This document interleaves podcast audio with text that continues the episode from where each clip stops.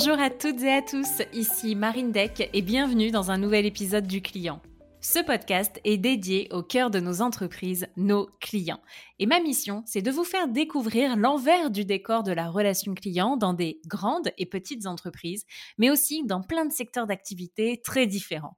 L'objectif pour vous, c'est d'identifier au travers de ces épisodes des astuces, des idées, des réponses à vos enjeux du moment afin d'améliorer votre relation client. Pour celles et ceux qui ne me connaissent pas encore, je suis Marine Deck, entrepreneur. Depuis deux ans, j'anime ce podcast, ce qui m'a amené à devenir conférencière, mais aussi à créer la boîte à outils du client qui la première plateforme pédagogique dédiée à l'expérience client. Si d'ailleurs vous avez besoin d'un coup de boost de toutes les astuces et retours d'expérience récoltés sur ce podcast ou encore de templates, je vous mets le lien dans le descriptif de l'épisode vers cette fameuse boîte à outils du client qui va pouvoir devenir votre meilleur ami sur l'année à venir. Et maintenant, si vous êtes prêt à booster votre business et à donner du sens à vos journées en étant centré client, c'est parti pour un nouvel épisode. Très bonne écoute. Bon, merci beaucoup d'avoir accepté euh, cette discussion. Bon, déjà, tu vas nous parler de toi parce que euh, tu as un parcours euh, hyper intéressant et je suis sûre qu'il va inspirer plein de gens. Tu as, de par ce parcours, une expertise, je dirais, assez transversale et une expertise sur des micro-sujets de parce que tu as déployé chez The Couples. Mhm. Donc, on va essayer ensuite de rentrer sur euh, trois des projets que tu as préféré déployer, un projet qui s'est un peu moins bien passé, pour euh, parce que bah, malheureusement, on va pas pouvoir parler de toute ta vie, même si euh, j'adorerais, mais on va essayer de structurer ça comme ça et de donner le maximum d'infos à ceux qui nous écoutent. Donc, Nam, est-ce que déjà tu peux commencer par te présenter, s'il te plaît? Très bien, merci beaucoup Marine en tout cas pour euh, l'invitation. Je suis ravi de partager ce moment-là avec toi et j'adore parler de moi, donc ça tombe bien. Finalement, on on va pouvoir y aller. Comme tu le disais, donc euh, j'ai pas, j'ai pas la prétention d'avoir une vie euh, inspirante, mais il m'est arrivé quelques bricoles et, des petites aventures tout au long de mon parcours et c'est vrai que finalement j'ai j'ai une petite histoire à raconter et, j'aime bien la partager parce que finalement, c'est des, des, choses qui nous parlent un peu à tous. Et euh, dans les métiers qu'on fait, donc de l'expérience client et de la customer experience, il y a quand même des, euh, des expériences de vie qui euh, parfois peuvent, voilà, peuvent faire des échos à, à des, des, situations personnelles et également à des situations professionnelles pour beaucoup de personnes. Alors, donc moi je suis euh, Namtran, je suis effectivement un expert de la relation client et de l'expérience client euh, depuis maintenant sept belles années. J'ai eu la chance euh, d'officier dans une maison de prêt-à-porter premium, la maison The Couples, que tu connais peut-être, Marine, peut-être que tu es même cliente de chez nous. Oui, je l'ai été. ça fait longtemps que j'ai pas acheté chez vous. Je crois que la dernière pièce que j'ai achetée, ça devait être un manteau. Ah, bah, très bien. J'irai vérifier ça quand même dans la base de données. alors, Euh, donc moi, l'histoire commence il y, a, maintenant 7 ans, 7 ans et demi, euh, à l'époque où j'étais encore étudiant. Euh, Marine, étudiant en management et développement international. Donc euh, je cherchais à l'époque un stage de fin d'études et j'étais également un fan, un fan en fait, un féru de la marque The Couples, une marque que j'affectionnais beaucoup de par les valeurs que et l'ADN de marque qu'elle véhiculait. Et voilà, donc le, meilleur client de la ville. Donc moi, je, pas, je l'ai pas précisé, mais je suis originaire de la ville de Besançon. Voilà, je sais que peu de monde situe cette ville sur une carte. En général, c'est. Euh... en général, c'est. Tu sais, à la, sur la météo, en général, ils te disent il fait, il fait 40 degrés partout en France et il fait 0 degrés à Besançon. Voilà, donc c'est, à peu près là que ça se situe. Euh, donc voilà, je suis euh, donc le, meilleur client de la ville de Besançon. Et, euh, et, un jour, il m'arrive une petite bricole, Marine, en fait. Tout simplement, je suis sur le site de, de The Couples je navigue et je veux, euh, je veux ajouter à mon panier une pièce que je recherche depuis longtemps, donc euh, un cuir en l'occurrence. Euh, et au moment de passer, au moment de passer la commande, tu sais, patatras, le panier se vide, le produit n'est plus disponible et là on, on, tombe sur un client en plus qui est, qui est un client VIP, un client très frustré. Voilà, donc c'est, c'est un peu une expérience un peu douloureuse pour moi. je sais qu'il y a pire dans la vie. Hein je te rassure. Mais, mais à l'époque, en tout cas, euh, j'étais, j'étais assez frustré. Donc, je me permets d'écrire à la marque. Je me permets d'écrire à la marque un, un long email qui, euh, qui fait quatre pages, un long email où je décris un peu la situation, où je, j'en profite aussi pour parler de, euh, de mon expérience avec la marque, parce que ça, ça me paraît important déjà à l'époque de, de partager un petit peu l'expérience que j'ai avec la maison de parler aussi, euh, tu sais, de, de, mon attachement à la marque et du fait que je cherchais la pièce depuis un mmh. moment. Euh, tout, tout, voilà, dans, le but de convaincre la marque de me, de, de, de me trouver la pièce. Hein, finalement, j'essaie de les avoir un peu à l'affect. et, et, je reçois en fait, Marine, une réponse, une réponse assez assez hallucinante à l'époque. Hein, voilà, une réponse très simple. Bonjour Nam, les ventes privées sont terminées, au revoir. Quoi. Voilà quoi. Mmh. premier, première grosse déception par rapport à la marque. Donc à ce moment-là, tu te mets un peu dans, la, dans les bottes du client, euh, du client qui, euh, qui en fait finalement se dit on ne prend pas en compte euh, mes attentes, ma demande et en plus on ne prend pas en compte mon statut parce que finalement tu, un, tu te considères en tout cas comme un des meilleurs clients et, et on ne propose pas une solution sur mesure ni appropriée en tout cas à ce que tu, à ce que tu demandes. Donc énorme frustration à l'époque au point où je, je considère même à l'époque d'abandonner finalement la marque, tu vois, de me dire mmh. est-ce que est-ce que c'est est-ce que c'est par rapport, moi, à mon niveau d'attente, euh, quelque chose que je peux tolérer en tant que meilleur client? Non. Donc, tu vois, je commence un petit peu à, me détacher de la marque, c'est à ce point-là. Euh, et euh, comble du hasard, et c'est là que je te dis, là, dans la vie, les, choses sont, sont assez bien faites. une offre, une offre de stage arrive sur sur une plateforme de recrutement en relation client. Voilà, en relation mmh. client et en digital chez, chez The Couples. Donc là, tu vois, ni une ni deux, j'ai un peu ce, cette petite étincelle qui me dit euh, c'est l'occasion pour toi de bosser pour une marque que tu affectionnes beaucoup. Et ça dans la vie euh, je pense que c'est quelque chose et une opportunité qu'il faut saisir euh, qu'il faut saisir parce que ça n'arrive pas tout le temps. Et, et, surtout surtout un projet et, et, un domaine dans lequel toi tu vas pouvoir apporter un peu ton ton œil vif de client déjà premièrement et et un peu voilà une expertise que tu vas pouvoir amener ensuite à un projet un peu plus un peu plus vaste, un peu plus large, donc c'est-à-dire améliorer l'expérience client euh, dans une marque de prêt-à-porter premium. Donc ça a commencé comme ça, voilà, en fait. Donc j'ai euh, postulé et et euh, je pense que deux trois jours plus tard, il, me demandait de venir pour pour occuper le poste. Ok, cool. Et donc, du coup, le poste, après, il était à Paris. Donc, tu as quitté Besançon pour monter à Paris. J'ai euh, commencé, euh, j'ai commencé à Paris euh, et maintenant 7 ans et demi, comme je te le disais, donc dans un poste mmh. très opérationnel. Donc, le premier poste que j'ai occupé, finalement, il était, il était vraiment, et, le rôle en tout cas de ce poste-là était de traiter vraiment toutes les demandes des clients nationaux et internationaux pardon, de la marque, donc via tous les canaux de communication. Donc, à l'époque, je te je vais te faire un peu la liste, mais tu vois, c'était euh, typiquement euh, du phoning, du mailing, euh, du chat, du réseau sociaux, du forum d'avis, enfin voilà, toutes ces plateformes-là où finalement le client peut s'exprimer et tous les touchpoints que le client peut avoir avec la marque. Mmh. Et, et, mon rôle, voilà, c'était, donc je te le dis, très opérationnel. Se dire que finalement, j'étais, j'étais un peu le, le, le relais de, de, la marque sur la relation client. Donc, il a fallu un peu mettre les mains dans le cambouis, euh, se retrousser les manches et se dire que euh, il fallait bien quelqu'un pour pour répondre à tous ces clients qui à l'époque voilà avaient avaient quelques griffes contre la marque. Donc c'était c'était de la relation client assez assez tournée et savait. C'est-à-dire que tu vois, il y avait il y avait il y avait peu finalement cette notion de d'avant vente et de l'accompagnement à la vente à l'époque. Et finalement, je, te, je, vais vais pas te mentir, je pense que dans 95% des cas, les clients qui te contactaient te contactaient également pour un pour un suivi de commande euh, qui s'était mal passé, pour une, perte de colis, pour un remboursement qui tardait trop. Enfin, voilà, toutes ces problématiques clients que tu peux rencontrer sur euh, de la prévente. Ok, donc en fait, sans le savoir, ils ont un peu fait rentrer euh, le loup dans la bergerie. Donc ce client qui, était, qui était du coup un client VIP et qui a été un client mécontent à un moment, fortement mécontent. Mmh et du coup, quand tu es arrivé, il n'y avait rien qui existait. Parce que la marque, elle est plutôt récente. Est-ce que juste tu peux nous faire un petit topo sur euh, l'historique de la marque? Parce que quand on se met bien les choses en termes de temporalité par rapport à toi, ton expérience, quand tu es arrivé, l'âge de la marque à ce moment-là, etc. Bien sûr. Aujourd'hui, dans le paysage du prêt-à-porter français, c'est une marque qui a 12 ans. Et quand tu regardes le paysage du prêt-à-porter euh, français premium, il y a peu de marques hein, qui, ont, qui ont émergé ces dernières années et qui ont euh, qui ont connu un tel succès. Donc, euh, elle a 12 ans, elle a commencé en France, donc euh, avec euh, parce que les gens ont un peu tendance à faire l'amalgame sur une marque un peu londonienne, vu que le, le, nom et, le mm. naming fait fait très appel justement à, à ce, enfin comme un groupe de rock londonien, tu vois, c'est un peu, il y a un peu l'amalgame qui est fait à ce niveau-là, mais c'est français. Ça a été fondé par une famille, euh, une famille française, la famille Elisha, qui, euh, qui est liée à Comptoir des Cotonniers. En fait, c'est euh, les trois frères. C'est ça, ouais, ce que je vais noter. C'est ça, oui. Mais du coup, ils ont, honnêtement, ils n'ont pas commencé from scratch.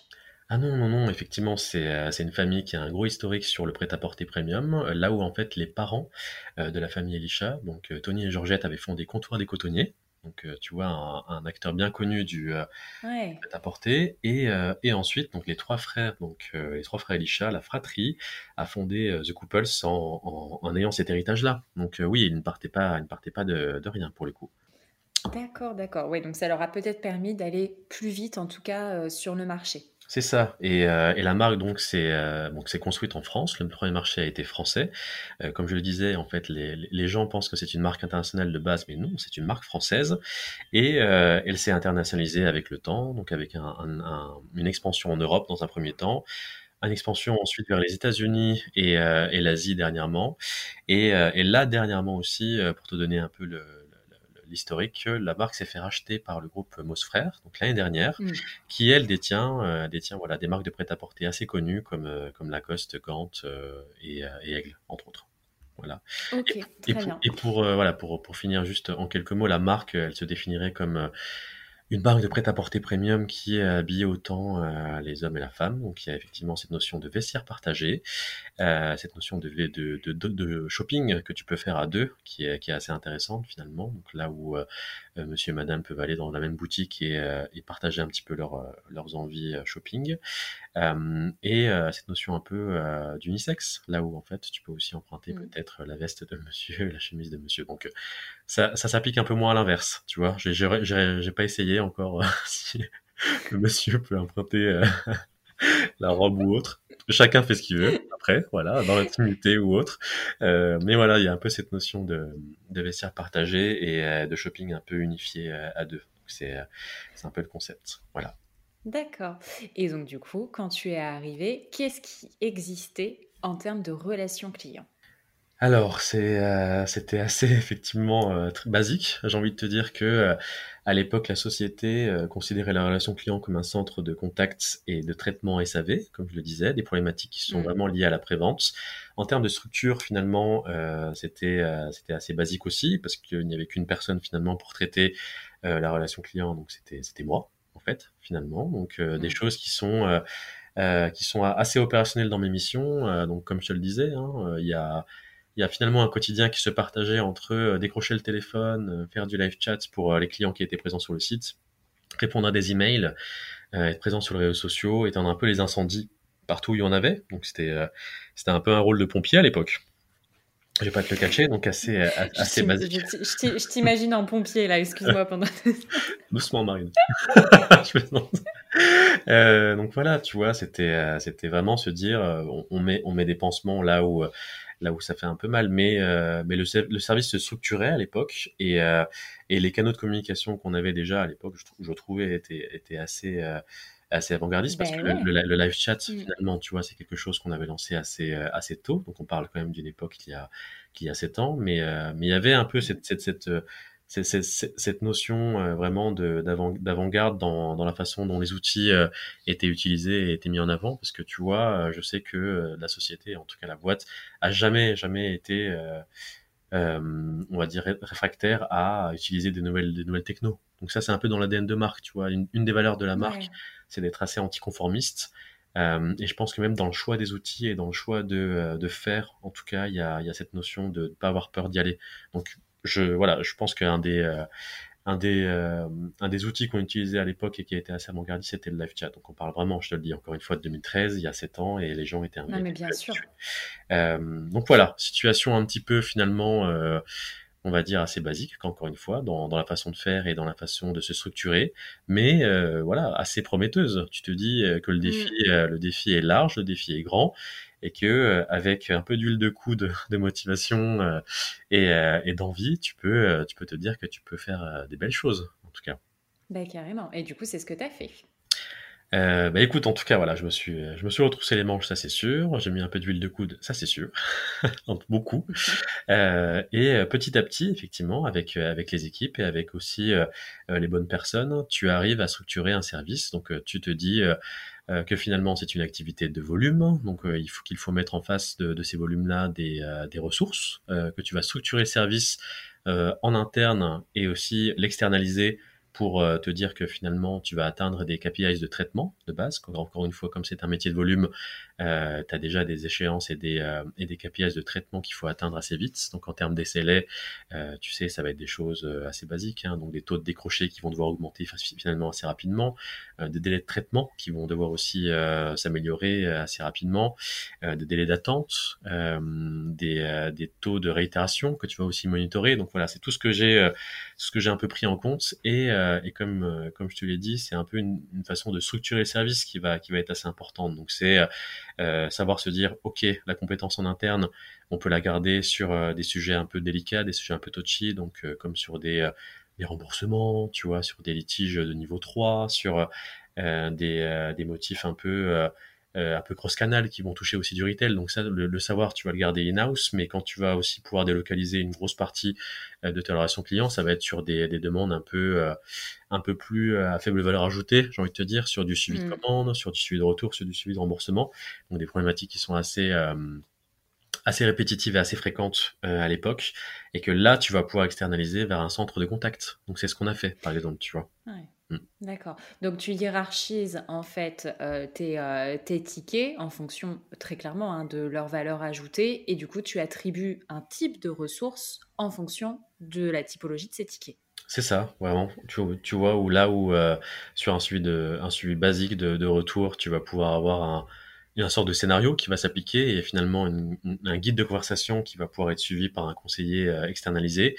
Et là où, sur un contact avant-vente, tu peux avoir une valeur ajoutée à avoir le, savoir euh, en interne, donc avec des personnes qui peut-être euh, ont passé du temps en boutique, euh, ont passé du temps sur le site et sont dans un quotidien qui est qui est au siège. Là, tu vas tu vas garder justement les compétences au siège. Donc tu vois les par exemple les conseillers qui étaient en interne chez moi géraient dans un premier temps toute la partie live chat parce que sur la partie live chat, comme tu as un point de contact qui est ancré sur le site et qui est bien ciblé sur des moments de ton de ta customer journey donc par exemple, c'est des, des, ciblages hein, qui se font. Donc toi, Marine, si tu vas sur le site et qu'on voit que tu as passé 30 euh, secondes sur une fiche produit, que tu commences à, à, regarder les détails techniques, que tu regardes un peu les conditions de livraison et de retour, ben là on va te déclencher mmh. en fait finalement euh, voilà un hyper shopper qui va arriver et qui va te demander si tu as besoin d'aide finalement. Et ce savoir-là, euh, comme il a voilà comme il a un peu plus de valeur ajoutée, on, on l'a dans un premier temps en tout cas gardé euh, chez nous. Ok, très bien. Et du coup, euh, justement, ce dont tu parles là, ça nous amène à un des projets que tu as aimé déployer au cours de ton expérience. Oui, exactement. Alors, un des projets qui m'a énormément plu, en tout cas chez, euh, chez The Couple, ça a été, euh, bon, il y, a déjà un contexte à donner. Hein. C'est vrai que on ne mesurait pas la satisfaction client, tout simplement, chez nous. Et, euh, et, un des grands projets que, auquel j'ai participé et que j'ai pu, euh, eu plaisir en tout cas à mettre en place, c'était euh, la mise en place du premier indicateur de satisfaction client, finalement, qui euh, en plus serait cross-canal, donc important aussi de le, souligner, là où en fait on avait besoin, et vraiment c'était le sentiment de la direction, d'avoir une big picture en tout cas de la satisfaction client sur euh, trois étapes clés euh, du parcours client qui étaient euh, le post-achat retail, donc savoir un petit peu jauger l'expérience client en magasin, et ça, il le faisait pas déjà, en fait, parce que, ok, on parle de cross-canal, mais du coup, avant, sur du multicanal, il mesurait la satisfaction quand même. C'est-à-dire qu'on se basait beaucoup sur du ressenti. Tu vois, il n'y avait pas vraiment d'indicateur clé qui était piloté avec un score et, euh, et quelque chose qu'on pouvait challenger de semaine en semaine ou même de manière quotidienne. En fait, c'était beaucoup, beaucoup euh, de ressenti et de feedback terrain. Donc, en fait, tu demandais beaucoup l'avis de tes, euh, de tes collaborateurs en interne, ce qui est une très bonne chose pour le coup. Je pense que la vérité vient du terrain et ça, je, euh, je suis, j'en suis convaincu. Euh, mais c'était vraiment, Marine, si tu veux, se dire que aujourd'hui on, on, on, parle d'un indicateur qui peut évoluer dans le temps et qu'on va un peu euh, garder en, en, tête, donc qui est l'indicateur NPS. J'allais, j'allais y venir, mais qui est effectivement le, le, un indicateur aujourd'hui incontournable en termes de satisfaction client. Euh, mais, mais voilà, qui, qui est un peu universel et qui parle un peu à tout le monde et qui en plus va, va un peu garder une trace, en, en tout cas en termes d'évolution dans le temps ouais. et de challenge tu vois. C'est ça qui est, c'est ça qui était important de se dire, c'est que les équipes retail euh, se disent, voilà, j'ai un, j'ai un score, je sais exactement mon score à la semaine euh, ou de manière quotidienne et euh, je peux même me challenger par rapport à d'autres zones, d'autres, d'autres régions, une moyenne nationale, tu vois. C'était un peu le, c'était plus ça en fait, se dire que finalement on, l'avait structuré, structuré d'une façon différente. Eh, c'est vrai parce que, enfin, tu vois, si euh, tu veux qu'on fasse, enfin, je suis pas vieille, mais euh, moi, il y a 7 ans, euh, mes premières expériences pro, j'étais bah, j'étais vendeuse chez Comptoir des Cotonniers, chez Mage, et à la fin de la semaine, du coup, on faisait un récap au siège en disant, bah, c'est quoi notre chiffre, c'est quoi le chiffre d'affaires sur le point de vente, c'est quoi le panier moyen, c'est quoi l'IDV, tout ça, mmh et, et puis tu avais toujours une partie champ libre où tu disais, bon bah voilà je sais pas, euh, il y a des travaux dans la rue, euh, telle opération a permis euh, d'obtenir ça, etc. Mais c'est vrai que tu n'avais pas d'indicateur mmh. sur, sur, sur, la satisfaction client. Et donc, en fait, c'est ça concrètement ce que vous avez fait. Et en fait, on voyait les stats des autres boutiques et on était là, ah, eux, ils ont fait plus de chiffres que nous. Ah, t'as vu, leur panier moyen, il est plus élevé, etc. Comment ça se fait, machin? Mais il n'y avait pas de satisfaction client. Ouais, mais, mais après, tu vois, faut, je pense qu'il ne faut pas négliger la partie un peu verbatim euh, boutique. Bien sûr. Parce que finalement, c'est, euh, enfin, c'est, on se rend pas compte, mais je pense que vraiment, c'est, c'est, pépite pour nous. C'est vraiment, c'est, quelque chose que nous, on va pouvoir exploiter et ensuite, euh, j'ai envie de te dire, traduire en train conversationnel et se dire que si c'est des sujets qui en plus reviennent assez souvent et qui sont, qui sont assez répétitifs, c'est que c'est, un sujet clé tu vois, à améliorer dans, dans, dans l'UX, dans la CX, et qui finalement aura des impacts peut-être sur le CA, comme tu dis. Donc ça part de là en fait finalement. Mais oui, pour revenir un petit peu à, l'indicateur que nous on a, on a mis en place, c'est euh, de se dire voilà une, une, donnée chiffrée, une stat et une perf qui nous permet voilà d'avoir euh, in fine quand même quelque chose qui, euh, qui permet de challenger positivement toutes les équipes. Donc post-achat retail, post-achat également online via en fait une, un questionnaire de satisfaction qui va, qui va apparaître suite à ta, au passage de ta commande, donc via une pop-up qui va, qui va arriver sur ta page de confirmation de commande, et également à chaud, exactement, à chaud, toujours à chaud. Euh, et dernièrement, euh, une enquête qui va arriver, elle, post-contact service client. Encore une fois, elle, dans, dans l'idée de s'améliorer euh, et d'avoir voilà, une, une, amélioration continue sur, sur le post-contact service client. Sur le post-achat retail, euh, comme, on, comme on se l'est dit, euh, c'était de se dire euh, aujourd'hui, le retail bénéficie d'un indicateur de satisfaction pour se challenger positivement entre les équipes. donc la, la, la, mécanique, hein, pour te l'expliquer un petit peu, c'est toi qui vas, toi Marine, tu vas en boutique effectuer un achat. on te demande effectivement à la caisse si tu veux être opt-in, si tu veux recevoir nos communications. Mmh. Et, et on, veut on, te demande, parce que nous, on a, on a un système de e-ticket qui est aussi voilà, un bon argument pour pour déclencher l'opt-in chez, euh, chez tes clients. Euh, on te demande si tu veux recevoir ton, euh, voilà, ton ticket par, par e-ticket et également on te prévient que tu vas recevoir une enquête de satisfaction très prochainement pour, pour donner ton avis sur, sur la boutique. Donc tu vois, ça c'est c'est déjà un premier, un premier contact que tu as avec la marque qui te dit, voilà, on a besoin de, on a besoin de ton feedback. si toi, tu veux aussi être un acteur dans, dans l'amélioration continue de l'expérience client chez The Couples, donne ton avis. Et il y a combien de personnes C'est quoi le taux de transfo euh, qui, Combien de personnes donnent leur avis? Alors en taux de réponse moyen, en tout cas sur euh, nous, euh, in-house sur du retail, tu, tu, vas être sur du 10 à 12% de taux de réponse. Voilà. Après, sur une volumétrie qui est assez variable selon la période, la, période commerciale, parce que tu sais que nous, on a un calendrier commercial qui est, qui est assez rythmé, et en général, voilà, le, le nombre d'achats et de commandes euh, est, pas le même selon, euh, selon la périodicité. Mais, euh, mais oui, le mm. taux de réponse moyen, il, il est aussi entre 10 à 12% en tout cas sur, sur du post-achat retail. et donc tu reçois, une fois que tu as effectué ton achat à J, donc le jour même, donc à chaud toujours, mm. un questionnaire de satisfaction qui va, qui va arriver par email. Et là, tu vas avoir des questions qui seront liées à l'accueil en magasin, sur le dispositif VM, sur l'emballage. Euh, c'est quoi le dispositif VM C'est euh, voilà, est-ce que toi tu as été convaincu? Est-ce que toi tu as été euh, satisfait de la disposition en magasin? Est-ce que ça a été assez clair pour toi de voir qu'il y avait une offre peut-être plus business, plus casual, plus C'est le merch en fait. C'est le merch exactement, c'est le merch, c'est ça. Pardon, peut-être que j'ai été un peu trop technique sur le coup, mais mais non non, c'est c'est de se dire voilà, est-ce que toi en, en, en, tant que client tu as pu identifier un petit peu des traceurs qu'on a voulu mettre euh, en avant, ou euh, même si l'offre commerciale a été assez claire pour toi, finalement. Mm. C'était, c'était un peu l'idée. Euh, et ensuite des questions, comme je te le disais, sur voilà, sur le packaging, sur le produit.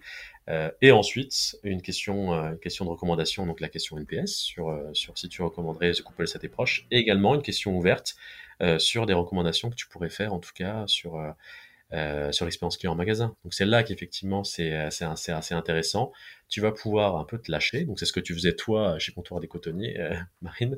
Mais, euh, les clients vont pouvoir un peu se lâcher, euh, que ce soit positivement ou négativement d'ailleurs. Hein. Il n'y a pas de, il a pas de restriction là-dessus, et qu'on va pouvoir exploiter nous, voilà, ce qu'on appelle un verbatim client, et qu'on va pouvoir exploiter ensuite pour pour se dire voilà quels sont un peu les thèmes les plus fréquents qui qui, qui reviennent. Donc si tu vois que tes clients parlent parlent souvent de d'accueil euh, parle souvent de euh, effectivement de sacherie, de, euh, de packaging, de promotions qui sont pas assez mis en avant. Ben là, c'est des thèmes que tu vas pouvoir remonter directement à la fois au terrain, mais également à la direction. Donc c'est là que ça devient mm. intéressant, tu vois. C'est vraiment des, des traînes conversationnelles que tu vas par, pouvoir, pardon. C'est vraiment des traînes conversationnelles que tu vas pouvoir toi partager avec avec le, le, comité de direction et qui vont pouvoir avoir normalement des effets positif sur euh, la chaîne opérationnelle. Donc c'est se dire que euh, si le directeur retail est mis au courant que euh, peut-être il faut pas laisser les portes ouvertes en hiver. Enfin, tu vois, je te, donne des exemples. Hein. ça peut, être des, en hiver parce que pas mal de gens se disent que c'est c'est pas bon pour l'écologie, que finalement l'accueil en magasin c'est quelque chose qui est très apprécié chez nous. Donc c'est également un, un un feedback très positif que tu, que tu vas pouvoir faire au terrain. Voilà, donc c'est, euh, comme je te le disais, c'est, c'est, pépites pour nous. C'est des choses qu'on peut mmh. partager et qu'on peut exploiter ensuite et mettre à profit pour, euh, pour vraiment améliorer l'expérience client euh, aussi en retail. Donc ça, c'était pour la partie retail. Après, sur la partie plus challenge, qui est ce que, ce que nous, on a adoré, en tout cas, est-ce que, est-ce que nous, est-ce qui était un peu l'aboutissement aussi de, de l'indicateur, c'est qu'aujourd'hui, et, et, je, te, je, te, partage ça, euh, le score NPS, aujourd'hui, fait partie intégrante du système de primes euh, des vendeurs. Donc c'est à mmh. dire à quel point voilà ça a pris de l'importance. Donc c'est c'est se dire que euh, aujourd'hui le terrain se challenge positivement sur cet indicateur de satisfaction client pour se dire que euh, ils, veulent atteindre voilà c'est assez collectif hein, comme objectif ils veulent atteindre voilà ce, cet indicateur de satisfaction en, voilà enfin ils veulent se challenger en tout cas sur cet indicateur et se dire que ça va en plus faire partie de leur système de rémunération donc je trouve ça, tu vois, c'est en tout cas en termes en termes de en termes d'aboutissement et en termes de de d'onboarding global sur euh, sur un sur un indicateur de SAT, c'est c'est génial, tu vois, de se dire que tout le monde joue le jeu et qu'en plus le terrain est, est challengé positivement de sur cette sur cet indicateur, voilà. Oui, clairement. Et ça a été facile ça à mettre en place?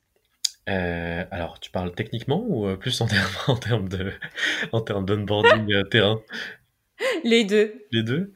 Euh, techniquement, et, tu vois, finalement, euh, très très facile. Après, euh, tout dépend effectivement. Toujours, tu connais, hein, c'est la bande passante IT, c'est c'est une, évangélisation pardon en interne de l'outil auprès de de la DSI. mais non, non, honnêtement, moi j'ai la chance, j'avais la chance pardon d'avoir des équipes DSI qui étaient très orientées clients, donc et des équipes aussi, des équipes digitales qui étaient très orientées clients aussi. Donc pour le coup, à convaincre en interne, c'était c'était pas quelque chose qui a été un frein. Euh, j'ai un partenaire donc du coup qui a été euh, qui a été formidable qui s'appelle Did You Enjoy, je sais pas si tu connais euh, Marine, qui est une solution effectivement de voilà qui, qui, est spécialisée dans, dans le NPS et qui a été qui a été formidable en tout cas dans l'accompagnement et dans la mise en place technique de l'enquête. Et ensuite sur l'onboarding il a fallu effectivement partir de from scratch hein, comme tu disais sur l'onboarding. Donc il faut il faut sensibiliser il faut il faut convaincre je pense surtout de l'utilité parce que mmh. tu vois la difficulté, c'est de se dire, voilà, tu rajoutes un peu euh, du, travail aux équipes euh, mmh. parce qu'il faut, il faut, il faut intégrer ça dans le cérémonial de vente, parce qu'il faut, il faut le piloter, il faut le, faut le, faut le monitorer. Mais non, en fait, euh, in fine, c'est leur dire que cet indicateur va, va leur servir. in fine, à, à, améliorer leur CA, améliorer la fidélité client et améliorer la SAT, la SAT clic, quoi. Ouais, ok, très clair. Donc ça, c'était pour la partie retail. Euh, pour la partie online, euh, également un peu un peu de difficulté, ça c'est pas te le cacher, euh, pour l'intégration on-site. encore une fois, c'est des choses, tu sais, qui sont purement techniques. Hein. c'est c'est pareil de la bande passante et, et la difficulté à l'implémenter parce que nous, voilà, ce qu'on a voulu faire, c'est vraiment le, le, proposer sous format pop-up et se dire que quand quand toi tu passes une commande sur le site, 5 secondes après le, passage de ta commande, parce qu'on a quand même besoin que tu vois ta, page de confirmation de commande, là tu vas avoir ta, ton enquête qui va se déclencher, et comme c'est à chaud, et c'était vraiment l'intérêt de, l'enquête, tu vas pouvoir un peu te voilà t'exprimer librement sur euh, donc online, ça va être des questions sur la clarté des informations en ligne, sur euh, les informations de paiement, sur les informations de delivery et, et retour, sur le checkout, voilà, des questions qui sont Mm. purement, purement online. Euh, et ensuite, pareil, euh, un verbatim assez libre pour euh, que toi, tu te lâches sur euh, ton expérience client euh, en ligne, tu vois. Donc ça, c'est pareil, c'est des, c'est des datas qui sont euh, ensuite partagées avec la direction digitale. Donc sur le format digital, sur la restitution des datas, on a la chance, on avait la chance de pouvoir le faire euh, de façon hebdomadaire. On, partageait en fait avec le, la direction digitale des, euh, des trends euh, de conversation également, là où en fait des verbatim clients revenaient le plus souvent. Donc là, tu vas, tu vas, tu vas arriver sur du très spécifique, mais mais tu vois, c'est là qu'on s'est rendu compte que le guide détail qui est chez nous était était, était assez artisanal dans un, dans un premier temps, euh, était un, un, vrai sujet parce que les clients nous parlaient mmh. beaucoup, beaucoup voilà, de, euh, du guide détail, nous demandaient beaucoup de précision sur des modèles et le mot taille revenait sans cesse, tu vois. Donc euh, on s'en est préoccupé et, et on en a parlé aussi à, à, au PO, au PM chez nous.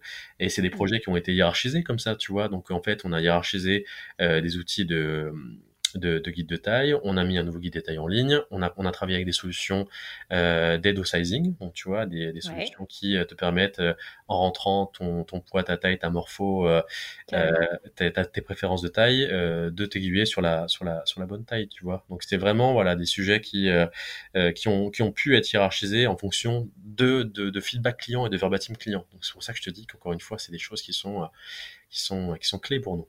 Voilà. Ouais, c'est clair. Et est-ce que le taux de réponse euh, sur le digital était plus faible ou plus important que sur le retail? Vous avez observé des, des, tendances? Oui, oui, bien, bien plus important parce que tu vois, tu as, tu as déjà moins d'efforts clients à fournir, euh, vu que euh, c'est une page qui t'arrive finalement directement via ta page de confirmation de commande et euh, que tu voilà, tu as le choix d'y répondre ou non. Mais là où en fait sur le retail, c'était quand même un mail qui t'est envoyé, donc il faut que toi tu fasses l'effort d'ouvrir le mail, que tu que tu cliques également ouais. sur l'enquête et qu'ensuite tu tu remplisses l'enquête en ligne. Donc non non, les, les taux de réponse sont sont bien meilleurs sur sur du online sans surprise. Oui.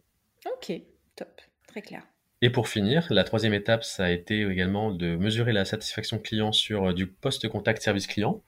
Euh, là où en fait, euh, moi j'avais besoin quand même de billes pour pour me dire que euh, en termes de relation client, on était on était bon, en tout cas sur du post-contact après vente et également sur l'accompagnement avant vente, sur tous les canaux de communication de la marque. Donc là, c'était c'était pas pas du tout dans un dans un dans un objet de de fliquer ni quoi que ce soit hein. c'était vraiment plus tu sais une manière d'avoir un peu pareil une big picture sur euh, sur la SATCLI et te dire que euh, finalement euh, voilà tu t'es es assez bon sur des sujets qui sont sur du suivi de commande sur sur sur l'accueil même ne serait-ce que l'accueil tu vois as, on, on, on, mesurait des items comme la courtoisie comme l'amabilité la capacité à, à résoudre un souci tu vois c'est vraiment okay. des voilà se dire que tu es quand même bon sur les basiques et les, et les, euh, et les, les, grands principes généraux de, de la relation client. Euh, et ensuite, euh, et encore une fois, je précise, ce n'est pas du flicage, hein, d'accord Mais, mais, mais tu avais, avais, la possibilité d'avoir aussi une note de satisfaction client par agent. Tu vois, donc ça c'est pareil pour, ouais. pour, challenger positivement euh, les équipes, c'est génial. Tu te dis voilà, en fait, euh, Marine elle est, elle est, géniale sur l'accueil, mais peut-être qu'elle peut faire un peu mieux sur la courtoisie. Euh, elle est géniale sur la sur la charge de, solu la charge de solution, euh, mais effectivement le score NPS n'est pas bon. Donc qu'est-ce qui qu'est-ce qui ne va pas? Donc voilà, il y a pas mal de choses qui que tu peux exploiter et qui finalement mais, sont pareil un, un, un vrai vivier d'informations pour pour les managers. Ouais, non, c'est cool. Mm. Très, très clair. C'est pas mal ça, non, sur le premier? Qu'est-ce qu'on dit ben, ouais, non, c'est ben, c'est très bien, c'est très très bien, très très clair. Et donc du coup, euh, donc ça c'est le premier gros projet en fait que tu as déployé chez The Coppers et qui t'a clairement euh, plu. Et puis j'imagine que du coup c'était un projet euh, quand même assez long-termiste. Exactement, c'est ça, oui. C'est. Euh... Ah ouais, ça t'a mené euh, sur euh, plusieurs mois, plusieurs années quand même. C'est ça, oui. Si je regarde un petit peu dans le rétroviseur, euh, c'est un projet qu'on a pu déployer en six mois. Donc vraiment pour que ça soit que ça soit live en, en, six mois, donc assez rapide finalement pour que pour que vraiment le dispositif cross canal soit soit mis en place. Et finalement, les premiers résultats qu'on a pu euh, qu'on a pu observer et, et, challenger, tu vois, ça a été également au bout de six mois. Donc, euh, au bout d'un an, tu avais un peu cette euh, cet état des lieux que te, que t'attendais, mmh. en tout cas sur cette fameuse big picture, donc dont, dont, je parlais juste avant. Et et, et, surtout, voilà, ce que ce qu'on, ce qu'on attendait, c'est de pouvoir les challenger. Donc, j'ai envie de te dire, six mois pour lancer, six mois pour s'en rendre compte Et un an Mm. plus tard, encore, donc vraiment, euh, compte, compte bien deux ans euh, là-dessus, euh, se dire que finalement, ça a été des vrais facteurs de succès. Donc, euh, je vais détailler, si tu veux, je peux détailler un petit peu toutes les actions correctives qu'on a pu mettre en place pour améliorer ça.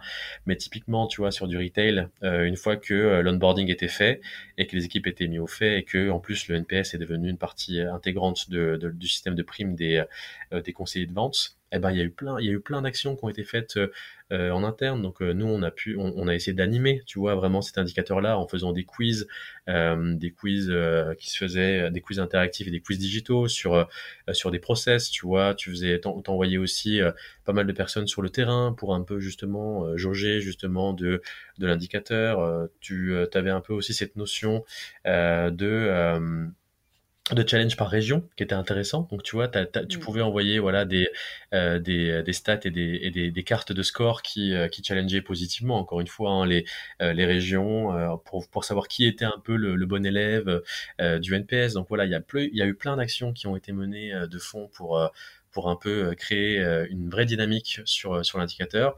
Et aujourd'hui, tu vois, sur euh, sur le retail, ce qui est génial, c'est qu'on a gagné euh, plus de 15 points sur, euh, sur, la, sur la satisfaction client euh, en boutique. Donc euh, c'est quand même Ah ouais. c'est quand même assez assez significatif. Donc on est voilà, on est content, on est content.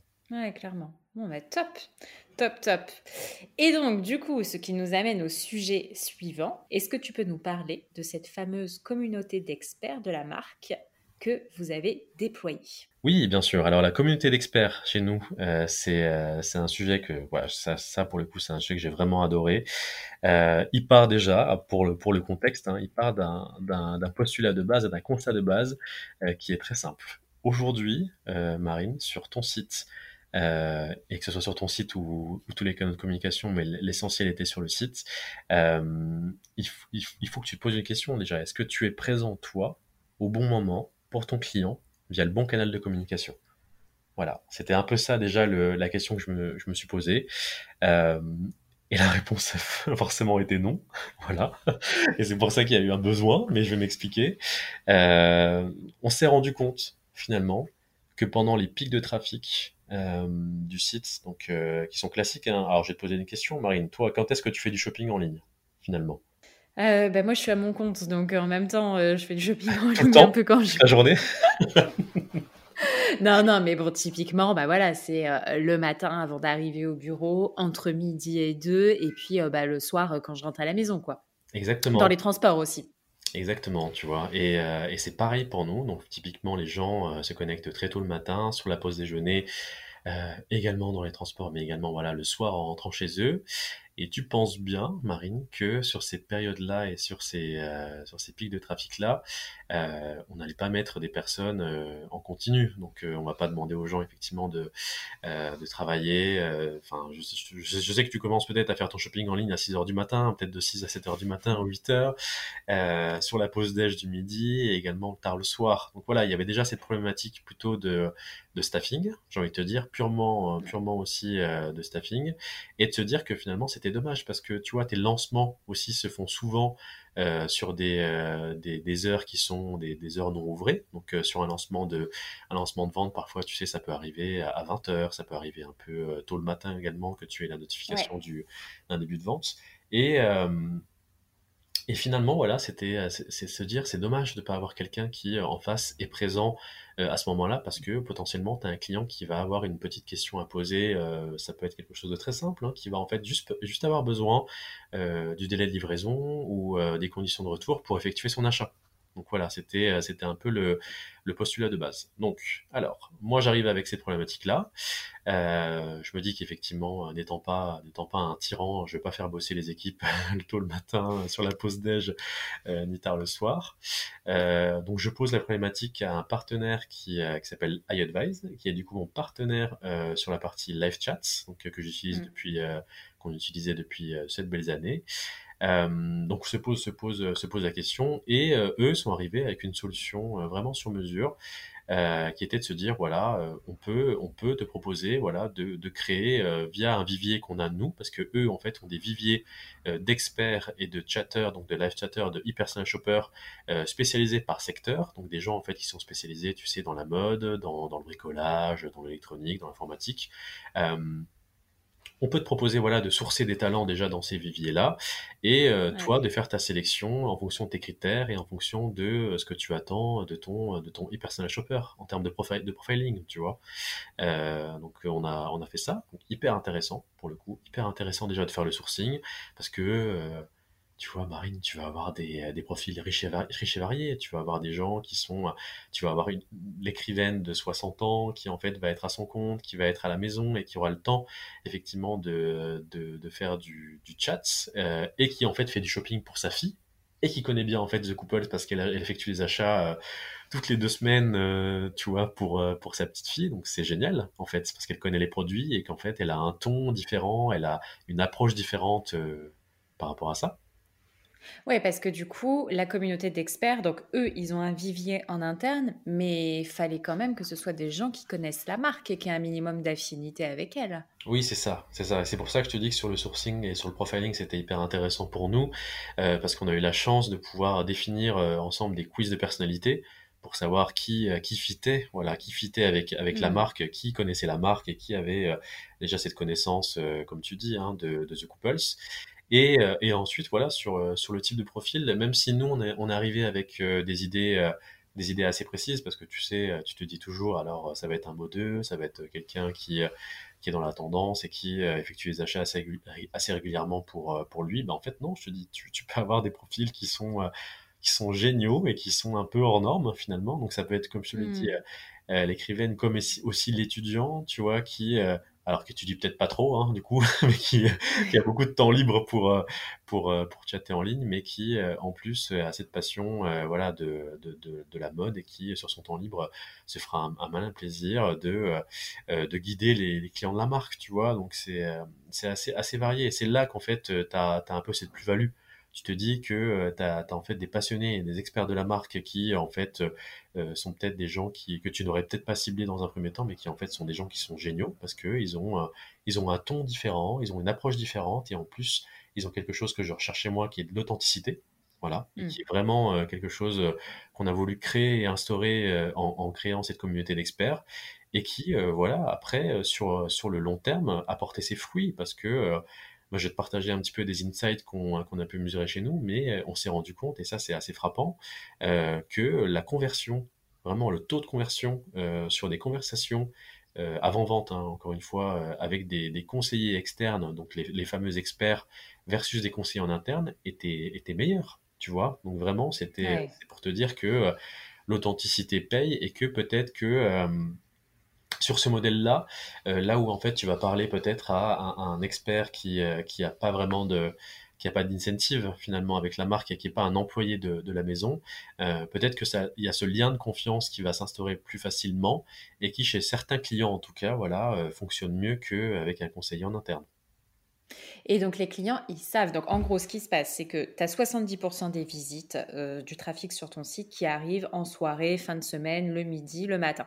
Donc tu décides pour ces moments de pic période sur lesquels euh, toi, ton staff bah, ne peut pas être présent parce qu'ils peuvent pas bosser euh, de 6h à 22h le soir tu décides de mettre en place euh, une communauté d'experts qui du coup va prendre le lead sur ces conversations-là et répondre de façon totalement authentique aux futurs clients, aux prospects, si je puis dire. Et ça, le fait de les avoir sourcés en externe, c'est-à-dire que parce que vous auriez très bien pu aller les prendre dans le fichier de vos meilleurs clients, mmh euh, au final, c'était plus intéressant et vous vous êtes rendu compte que en faisant ça, le taux de transfo était euh, d'autant plus, euh, plus important. Ouais, c'est ça, effectivement. Et, c'est, et encore une fois, je te dis, le, le travail intéressant et, là où en fait toi tu as, une, tu as enfin pardon les experts ont une vraie valeur ajoutée c'est dans dans sourcing et profiling parce que euh, il y, a, y a déjà un vivier mode certes mais toi tu vas prendre des gens qui sont affinitaires avec ta marque et qui en plus vont avoir cette cette passion parce que c'est ça en fait qui, qui les anime c'est des gens qui ont envie de de représenter The Couples pour, euh, pour les clients et qui vont en fait représenter, c'est là que ça devient hyper intéressant, qui vont représenter pour toi une extension, j'ai envie de te dire un prolongement euh, de tes équipes en interne. C'est pas des gens, tu vois, même si dans l'appellation c'est des gens qui sont euh, en externe et qui sont des experts qui sont pas affiliés à la marque, c'est finalement un prolongement de tes équipes qui va prendre le relais et que tu vas en plus animer. Parce que oui, j'en ai pas parlé, mais voilà, sur l'animation, sur l'animation, ce qui est intéressant, c'est que toi, tu vas pouvoir les animer via, via un live feed finalement de contenu où tu vas pouvoir leur partager beaucoup de contenu. Donc, c'est-à-dire que tu vas pouvoir leur, leur donner le book de collection, par exemple. Tu vas pouvoir leur donner des informations clés sur euh, sur les opérations commerciales en cours, donc euh, que quand même tout le monde soit au courant que euh, y a une offre en ce moment sur sur le site, en boutique ou, autre chose, et également des informations clés sur tout ce qui sera customer experience. Donc tu vois si si il y a la grève des transports, si on a décidé de bloquer tel camion dans tel pays, que euh, l'entrepôt a trois jours de retard sur les livraisons, bah, c'est pareil, ils seront au courant. Donc, euh, si jamais un client va les contacter sur une problématique SAV, euh, l'expert aura l'information. C'est là que c'est hyper riche aussi, parce qu'on on, on, va pas se cantonner que qu'à un rôle aussi d'accompagnement à la vente, parce que tu vois, tu peux tu peux jamais savoir vraiment l'intention du client, même si tu peux préfiltrer quand même les, les demandes. Ben voilà, même même ça, tu vois, même ça, un expert qui qui fait pas partie des équipes The Couples aura la réponse aussi. Donc tu vois, c'est euh, hyper, euh, hyper enrichissant pour lui aussi. Ouais, c'est clair. Et du coup, on est d'accord qu'ils sont intéressés à ça, parce que tu dis, bah, les salariés, forcément, ils ont une affinité parce que bah, ils sont rémunérés à la fin du mois, mais eux aussi le sont.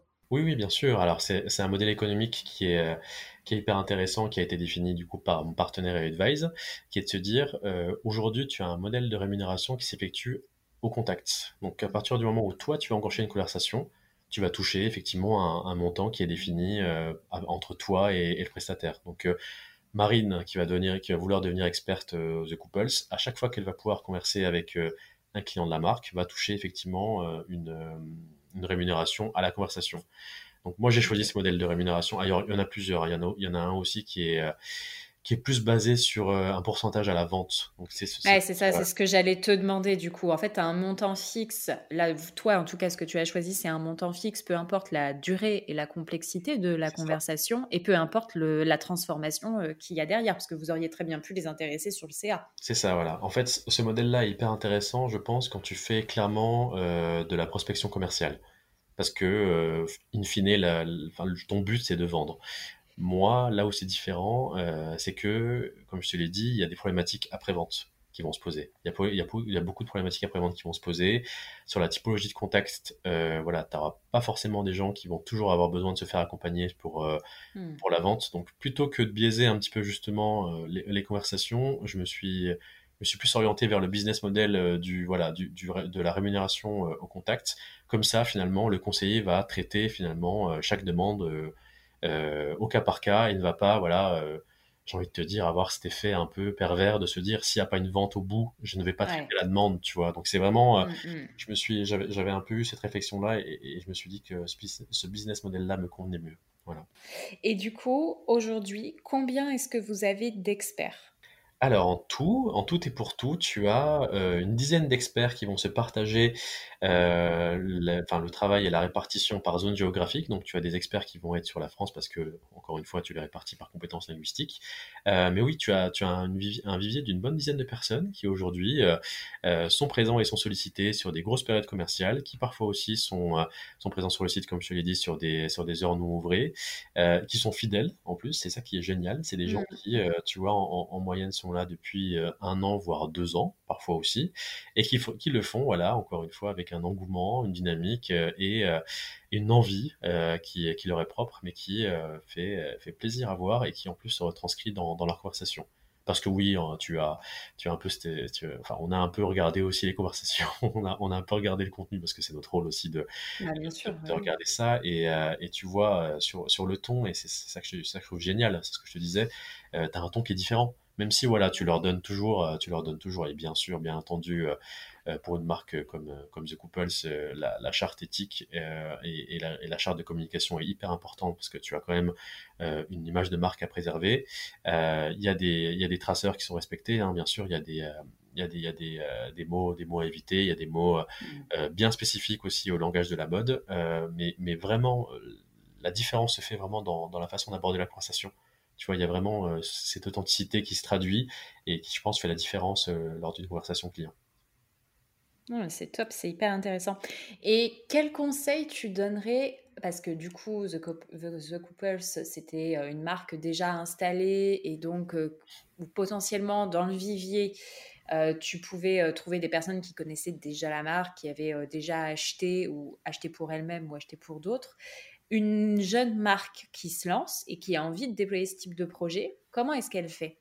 Alors, pour une jeune marque, ce que je conseille, c'est de se focaliser plus sur le secteur. Tu vois, par exemple, une, une marque qui va se lancer, une jeune marque qui va se lancer dans le bricolage, bah finalement, euh, des experts du bricolage, il y en a plein. Il y a, il y a des viviers euh, là-dessus et euh, pas besoin effectivement d'être connu pour ça.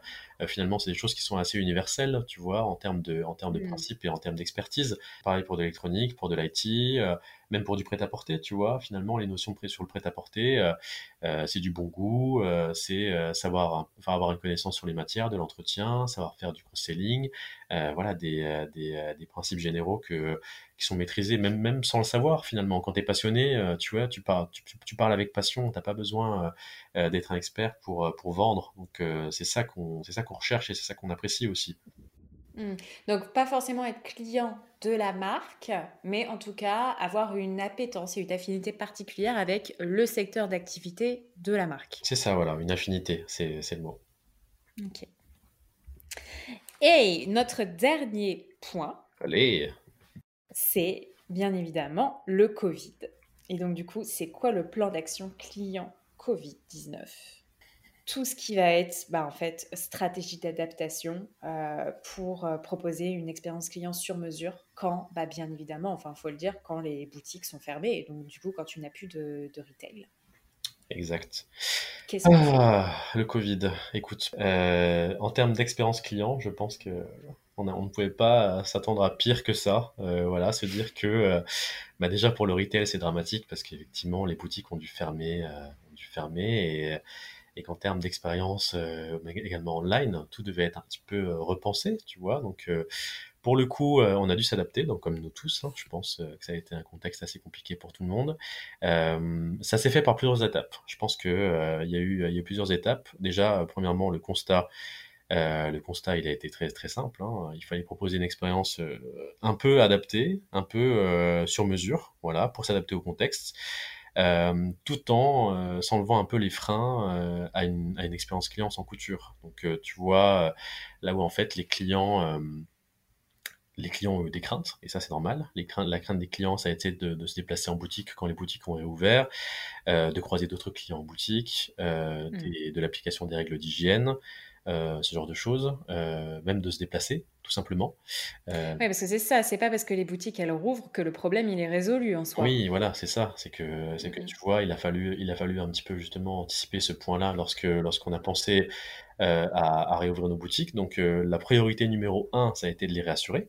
Donc il faut, il faut savoir se dire que nos clients avaient besoin d'être assurés. Donc on a communiqué assez rapidement sur surtout hein, sur la définition et la communication d'une charte qui, euh, qui va montrer euh, euh, qu'on a qu'on a bien pris qu'on avait bien pris en, compte les enjeux que ça que ça impliquait sur les respects des conditions d'hygiène, sur, le, dispositif en boutique, sur tu vois donc je sais qu'une des craintes des, clients et c'est ce qui revenait souvent sur les, les verbatim clients, c'était de se dire mais si je viens en boutique, si j'essaye une pièce, euh, est-ce que je vais avoir l'espace nécessaire? Est-ce que les conditions d'hygiène sont respectées? Oui, tu vois, vraiment, on, les a rassurés sur euh, le port des masques par, par tous nos conseillers de vente, sur le fait que chaque pièce qui a été essayée ensuite était désinfectée. Et euh, et pas remis directement sur le floor, euh, que les essayages en boutique se faisaient, en cabine, pardon, se faisaient un par un, tu vois. Donc il y a vraiment, voilà, des, mm. déjà premièrement des, des, des communications qu'on a faites assez rapidement sur, euh, sur ça, et, euh, et ensuite, euh, voilà, il a fallu plus s'adapter. Donc ça a été un peu plus la, la priorité numéro 2, c'est donc s'adapter à ces craintes. Donc se dire que les clients euh, ne veulent pas venir, tout simplement. Voilà, il y a des gens qui, euh, légitimement, hein, avaient des craintes euh, et, avaient un petit peu des réticences à se déplacer en boutique. Donc, il y a eu cette, rassurance-là qui a été faite pour ceux qui, avaient cette envie de se déplacer. On a mis des dispositifs en place pour, euh, proposer des alternatives, donc c'est là, là qu'on parle de, s'adapter.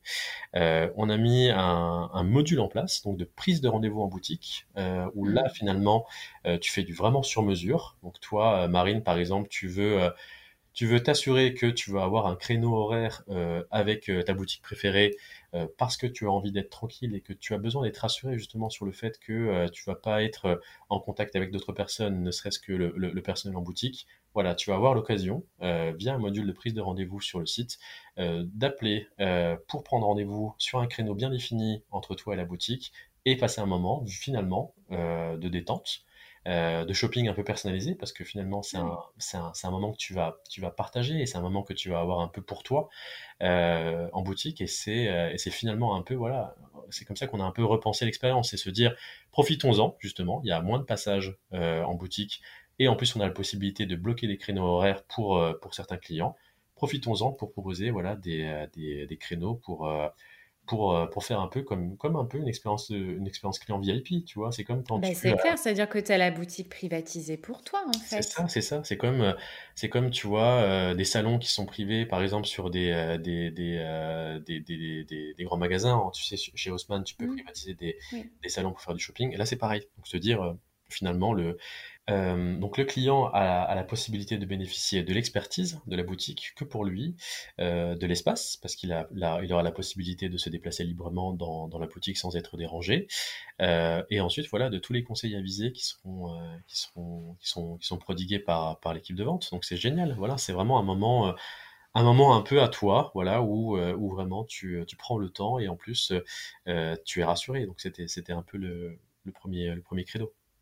D'accord. Et concrètement, est-ce que vous gagnez de l'argent là-dessus? Parce que le client, imagine, il réserve un créneau et au final, il n'achète pas. Est-ce qu'au final, il ne faudrait pas monétiser la réservation de ce créneau? Est-ce que ça incite le client à acheter, au contraire, plus qu'avant quand tu avais un passage euh, illimité dans la boutique, si je puis dire? Mmh Comment ça se passe? Alors, moi, moi je, la réponse est claire pour moi, c'est oui. Honnêtement, je pense que euh, quand tu as le temps, tu vois, quand tu n'es pas, euh, quand tu n'es pas pressé par, euh, par, par un climat anxiogène peut-être, par, par un trafic en boutique qui est assez dense, quand tu as le temps euh, d'échanger avec les vendeurs sur, sur, sur les produits, sur la composition, sur, le, sur des total looks, tu vois, sur, sur une, vraie discussion en fait que tu vas avoir avec, avec les équipes de vente, je pense que c'est un moment de partage et c'est vraiment un moment qui est privilégié où, où là tu vas pouvoir prendre beaucoup plus de temps dans ta prise de décision euh, voilà, de, d'achat, qui va, qui va déclencher l'achat, euh, et, euh, et, te dire que finalement, alors peut-être que, et encore une fois, ça peut arriver, hein, que des clients n'achètent pas suite à des sessions de, mm. de personal shopping, mais peut-être que les personnes qui vont acheter, elles, vont prendre le temps, peut-être que Là où toi, tu viens en boutique pour acheter euh, peut-être un, petit top, euh, un haut, bah, peut-être vont, euh, vont découvrir que en, cross-sell, tu vas pouvoir avoir en fait un, look, un total look, tu vois. Tu vas en fait craquer aussi sur le sac qui va avec. Tu vas craquer sur les petites bottines qui vont aussi avec. Enfin, tu vois, il y a, aussi cette notion-là. Je pense que tu t'y retrouves forcément tu t'y retrouves forcément. Parce que le, moment que tu passes et, le moment privilégié que tu passes avec, avec cette équipe de vente, il, est tellement, il est tellement enrichissant et il est tellement différent de ce que tu peux avoir en termes d'expérience client euh, euh, et en termes de shopping euh, dans un contexte normal que je pense que tu, te lâches en vrai, Marine.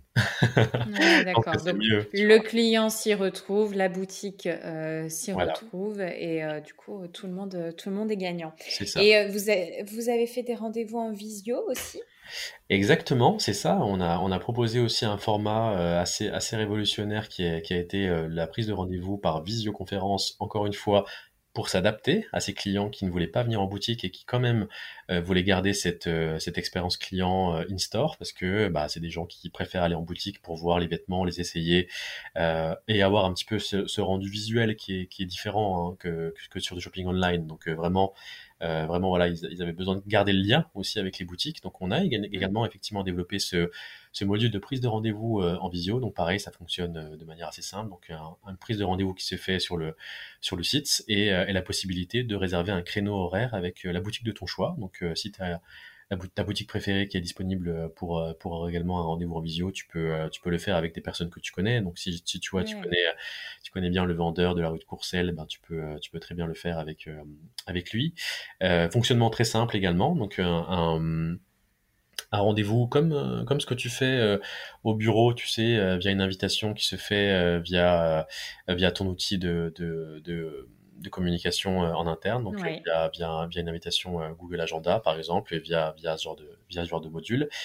et ensuite de la visio qui se fait à distance avec le vendeur qui va avoir son téléphone, qui va pouvoir se déplacer en boutique, qui va te montrer vraiment les, les pièces de ton choix, te montrer un petit peu justement et te faire parcourir un peu l'ensemble de la collection. C'est là que c'est intéressant, tu vois. Lui peut aussi euh, se déplacer et te montrer un peu l'étendue de la, de la, collection, là où toi tu te rends peut-être un peu moins compte quand tu es sur le, sur le site. Et vous allez pouvoir échanger, vous allez pouvoir euh, vraiment, euh, enfin, tu vas pouvoir lui demander tout ce que tu veux finalement, hein, de faire un focus sur la matière, peut-être de l'essayer, de l'essayer aussi sur lui pour, pour qu'on puisse aussi se rendre compte du porté, ce, genre, ce genre de choses. Et, et in fine, voilà, si toi tu es intéressé pour, pour effectuer un achat, on va pouvoir t'envoyer à distance un lien de paiement. Donc c'est ça qui c'est là que ça devient intéressant en fait. Si on va pouvoir t'envoyer via euh, via la discussion qu'on a hein, finalement un lien de paiement pour que tu puisses payer à distance. Donc tu vois, vraiment rien à faire. C'est l'expérience client euh, vraiment un, peu pensée sur mesure selon toi tes craintes et tes envies. Euh, tu vas payer à distance et ensuite on va pouvoir te faire livrer donc du coup à domicile tes achats via via voilà via un coursier qui va venir chez toi te déposer tes achats que tu viens d'effectuer. Qu'est-ce que tu bah, franchement, moi, je trouve ça, je trouve ça hyper cool. Et euh, c'est quoi euh, Est-ce que tu peux nous donner quelques chiffres au final du coup? Euh, Il y a eu beaucoup de prises de rendez-vous en boutique, il y a eu beaucoup de rendez-vous en visio. Comment ça s'est, comment ça a été perçu par les clients? Alors, forcément, je pense qu'il y a eu une phase d'appréhension hein, sur ce genre de, de, nouveaux modules et ce genre d'expérience un peu de nouvelles expériences clients finalement. Donc, euh, ce qui a bien pris effectivement, c'est plus la prise de rendez-vous en boutique euh, qui a été euh, qui a été qui a été plébiscitée. Ensuite, sur la visio, forcément, tu as un peu moins de monde qui a joué le jeu. Je pense qu'encore une fois, c'est c'est tout nouveau hein. et c'est des nouveaux canaux de communication euh, qui sont assez euh, assez neufs pour les pour les clients donc il, y a un peu plus je pense de réticence à, partir via ce canal là mais vraiment pour le coup ça a pris hein. c'est quand même des c'est quand même alors euh, je veux pas je veux pas te partager tous les chiffres mais c'est quand même quelque chose qui qui a mobilisé les équipes en interne c'est quelque chose qui qui a créé aussi voilà une nouvelle dynamique en boutique parce que c'est pareil hein, les boutiques qui qui, qui, ont peu de trafic sont hyper enjoués d'avoir euh, ce genre de, de, type de contact avec le client parce que tu gardes le lien et tu préserves le lien. C'est un peu voilà le, le credo qu'on s'est donné de préserver le lien avec nos clients, tu vois. Donc c'est euh, c'était c'était aussi voilà un nouveau format et, et, assez génial pour euh, pour les équipes de vente. Ouais, mais parce que quand tu es sur des marques comme ça qui sont quand même, qui sont quand même premium, tu, tu tisses facilement, je trouve, des liens euh, particulier avec euh, le vendeur de la boutique à côté de chez toi, etc. Enfin, tu sais, tu y vas, c'est un peu comme si euh, tu allais voir tes amis en fait. Tu passes, ça. Coup, ça va, machin. Enfin, il y a une relation quand même très spéciale. Et moi, j'ai fait un truc hier soir que j'ai trouvé hyper cool. Ah. Je sais pas si tu connais la marque de lingerie Livy qui est assez clivante aussi, hein, euh, hyper sympa. Et du coup, ils ont fait euh, un live shopping. Donc, en gros, sur Insta, ils ont, ils ont communiqué en amont sur le fait qu'il y aurait un live shopping et ils ont lancé un live directement dans la boutique où en fait, tu avais un défilé de certaines pièces de la collection et tu avais une animatrice qui commentait chacune des pièces euh, pour bah, expliquer aux clientes le porté, etc., les spécificités sur le produit. Et donc, tu avais, des mannequins, tu avais l'animatrice. Et du coup, à la fin de la session, donc ils ont présenté qu'une partie de la collection. A duré 15 minutes. Donc, au final, c'était très court. Mais je pense que ça leur, a ça leur a demandé quand même beaucoup de temps de préparation en amont. Mmh euh, et à la fin, du coup, tu avais euh, moins 20% sur le site internet, sur la sélection qui euh, t'avait été euh, présentée. Quoi. Et j'ai trouvé ça vraiment hyper sympa. Alors après, j'ai eu l'impression en fait d'assister au, au, show de, ouais. Ben ouais, au show de mm. Etam, au show de Victoria's Secret.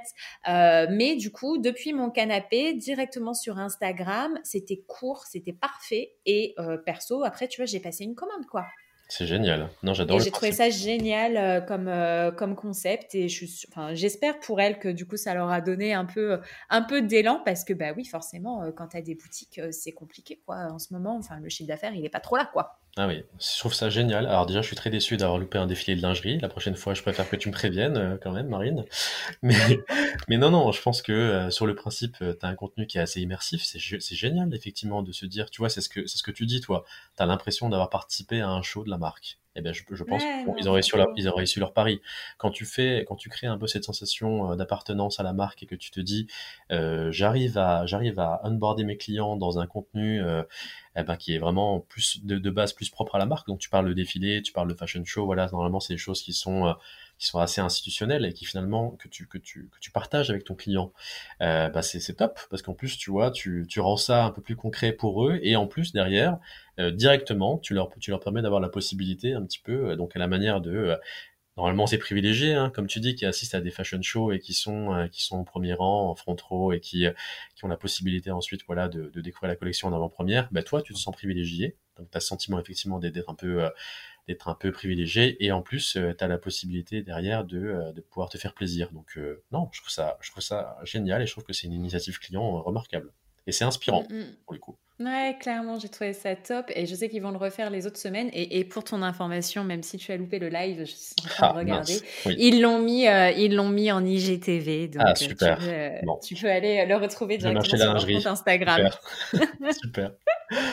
ok. Euh, donc on a passé les trois sujets, euh, les trois projets en tout cas qui toi euh, t'avais le plus le plus plu chez, dans, au cours de ton expérience chez The Couples. Euh, est-ce qu'on a tout dit? Est-ce que tu as quelque chose à ajouter? Ou est-ce qu'on peut passer euh, à celui qui s'est un petit peu moins bien passé que prévu? Non, je pense que ça y est, on peut parler des choses qui fâchent, Marine. Vas-y. Oh, mais toi et moi, on va pas se fâcher. On va juste parce que, en fait, en, fait c'est top parce que vous déployez plein de choses, mais il faut aussi savoir que bah, il y a des choses qui marchent et il y a des choses qui peut-être marchent un peu moins bien et c'est normal euh, et c'est comme ça qu'on apprend. Et donc du coup, est-ce que tu peux nous parler de euh, ce, ce projet qui du coup ne s'est pas exactement passé comme prévu? Oui, bien sûr. Alors, comme tu le dis, et je pense que euh, Parfois, il faut, euh, il faut savoir prendre du recul par rapport à tes projets. On lance plein de choses et on se lance dans plein de chantiers. Euh, et parfois, il y a des choses qui marchent un peu moins bien que d'autres. Il faut avoir un peu la, la maturité et le recul pour, euh, pour l'admettre. Et ça, je pense que c'est, c'est, c'est essentiel pour, pour mieux, pour mieux avancer et s'améliorer. Hein. Ça, c'est, ça, c'est sûr.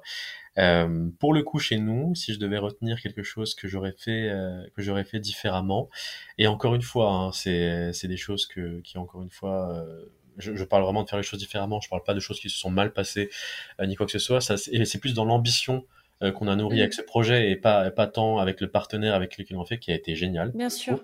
Euh, mais voilà, c'est c'est pour moi, je pense, le pari de l'intelligence artificielle. Vraiment, pour le coup où nous, et encore une fois, c'est c'est des choses qu'on a, parce qu'on fait beaucoup de veille concurrentielle et on fait beaucoup de veille techno, donc on se rend, on se rend, on se rend bien compte que pas mal de marques ont, ont, ont pris ce pari-là, donc se sont dit, voilà, l'IA va prendre une place importante à, l'avenir euh, en termes de conversation, en termes d'automatisation, en, ouais, en termes de marketing automation, enfin pas mal de choses qui sont des, des sujets, des sujets qui nous parlent aussi à nous, euh, et on s'est dit, voilà, pourquoi pas nous, pourquoi pas se lancer aussi sur ce sujet-là et, euh, et, avoir vraiment une, une ambition euh, à notre échelle, hein, en tout cas sur, euh, sur, sur l'IA. Bien sûr. Euh, je pense Comment que vous avez voulu le déployer du coup? Je pense que la première ambition, euh, la, la, première ambition de base, elle, est, elle, était, elle était claire, c'est de, de se dire, euh, on, on, voulait automatiser un maximum de scénarios clients, de scénarios clients, pardon, euh, afin de réduire, afin de réduire significativement le taux de contact. Voilà. Donc euh, c'est de se dire euh, là où en fait tu, en tout cas de, de, mon point de vue, il y a beaucoup beaucoup beaucoup de, de, de scénarios clients qui sont euh, qui, qui, sont dits à faible valeur ajoutée. Attention, ce n'est pas péjoratif, hein, c'est vraiment se dire voilà un, un, suivi de commande, un suivi de remboursement, enfin ce genre de choses, c'est des choses qui en tout cas en, en termes de valeur ajoutée par un humain ne sont pas forcément des choses qui nécessitent une intervention humaine. Donc voilà, c'était c'était un peu l'ambition et, et, moi je pense que voilà là où on aurait pu faire les choses différemment, c'est que l'ambition a été un peu trop élevée, c'est-à-dire qu'on allait réduire significativement le taux de contact, qu'on allait avoir des impacts assez immédiats euh, sur euh, sur finalement euh, le, taux de contact général. Encore une fois, je te parle de je parle de vraiment le taux de contact euh, par appel, par email, par live chat, enfin va tous les tous les canaux de communication. Voilà, on a été, on a été trop ambitieux, je pense, sur ce sujet-là. Et, et, et, là où en fait, euh, on, on, aurait dû faire les choses différemment, je pense, c'est euh, qu'on aurait dû se focaliser sur vraiment, vraiment, vraiment des thèmes très spécifiques. Euh, voilà, et, et, avoir vraiment plus une valeur ajoutée sur des vrais services. donc je vais développer. Euh, par exemple, tu vois. Je veux bien. tu vois, par exemple, Marine, quand, quand, quand, tu vas, quand tu vas sur un, sur un, sur un site e-commerce et que tu as besoin d'une information complémentaire, par exemple sur euh, des conditions de renvoi d'un colis, voilà, parce que tu n'as mm. pas, su trouver l'information euh, euh, dans ton colis ou que tu as jeté ton bordereau, enfin, tu vois, des, choses qui peuvent arriver. Mm. là où en fait tu vas arriver sur un bot, pardon, tu vas arriver sur un site et que tu vas tomber sur un bot, un des freins qui va pouvoir être un peu vraiment un élément déceptif pour toi, c'est de te dire qu'il va pas trouver la solution adaptée à ton besoin et qu'il va en plus te rediriger vers une intention qui n'est pas la bonne. Donc si tu commences à lui parler, tu, déjà que tu te rends compte que ce n'est pas un humain et qu'en plus tu lui demandes une information qui pour toi te paraît simple, donc euh, quelle est ma procédure de retour, euh, comment renvoyer un colis, ce genre de choses, et qu'en plus tu n'auras pas l'information euh, que tu es venu chercher, ça va être hyper déceptif tu vois. Donc c'est vraiment, euh, c'est vraiment déjà ça le, premier enjeu. Euh, et je pense que là où en fait le bot va avoir une vraie valeur ajoutée, c'est qu'il va pouvoir automatiser finalement des actions qui vont, euh, qui vont être, pour, qui pour toi vont être hyper bénéfiques. Donc là, alors je vais, je vais partir d'un cas hyper spécifique. Donc là, imagine que tu vas sur un site e-commerce, que tu n'as pas ton bordereau de transport prépayé parce que tu veux retourner ton colis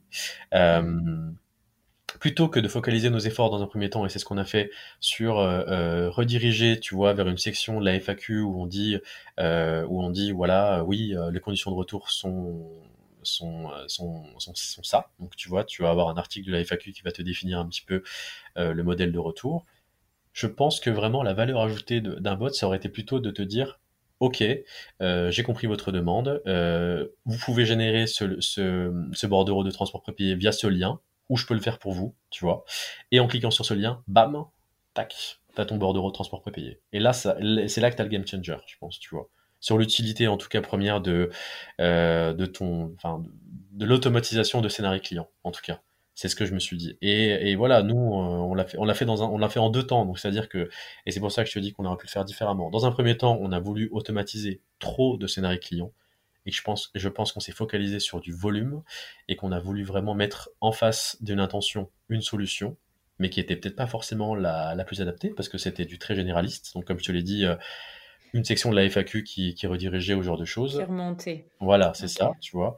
Et finalement, euh, on s'est rendu compte en, analysant vraiment les conversations avec le bot que les gens voilà cherchaient toujours à, bah, à générer un bordereau de transport, à obtenir un numéro de tracking, euh, à avoir des informations beaucoup beaucoup plus spécifiques que ça, tu vois, et pas et pas assez généralistes et, pas pardon pas pas trop généralistes, tu vois. Donc euh, euh, donc voilà, c'est c'est vraiment c'est vraiment là que tu fais un peu le un peu le, la, la un peu que t'apportes de la valeur finalement, tu vois. Donc donc voilà. Mais pourquoi vous n'avez pas des et pourquoi vous n'avez pas défini plus de scénarios et pourquoi est-ce que quand tu n'avais pas bah, les mots-clés bordereau, lettre de transport, retour, pourquoi est-ce que ce, cette section de la FAQ avec un lien pour générer ta LT retour n'apparaissait pas?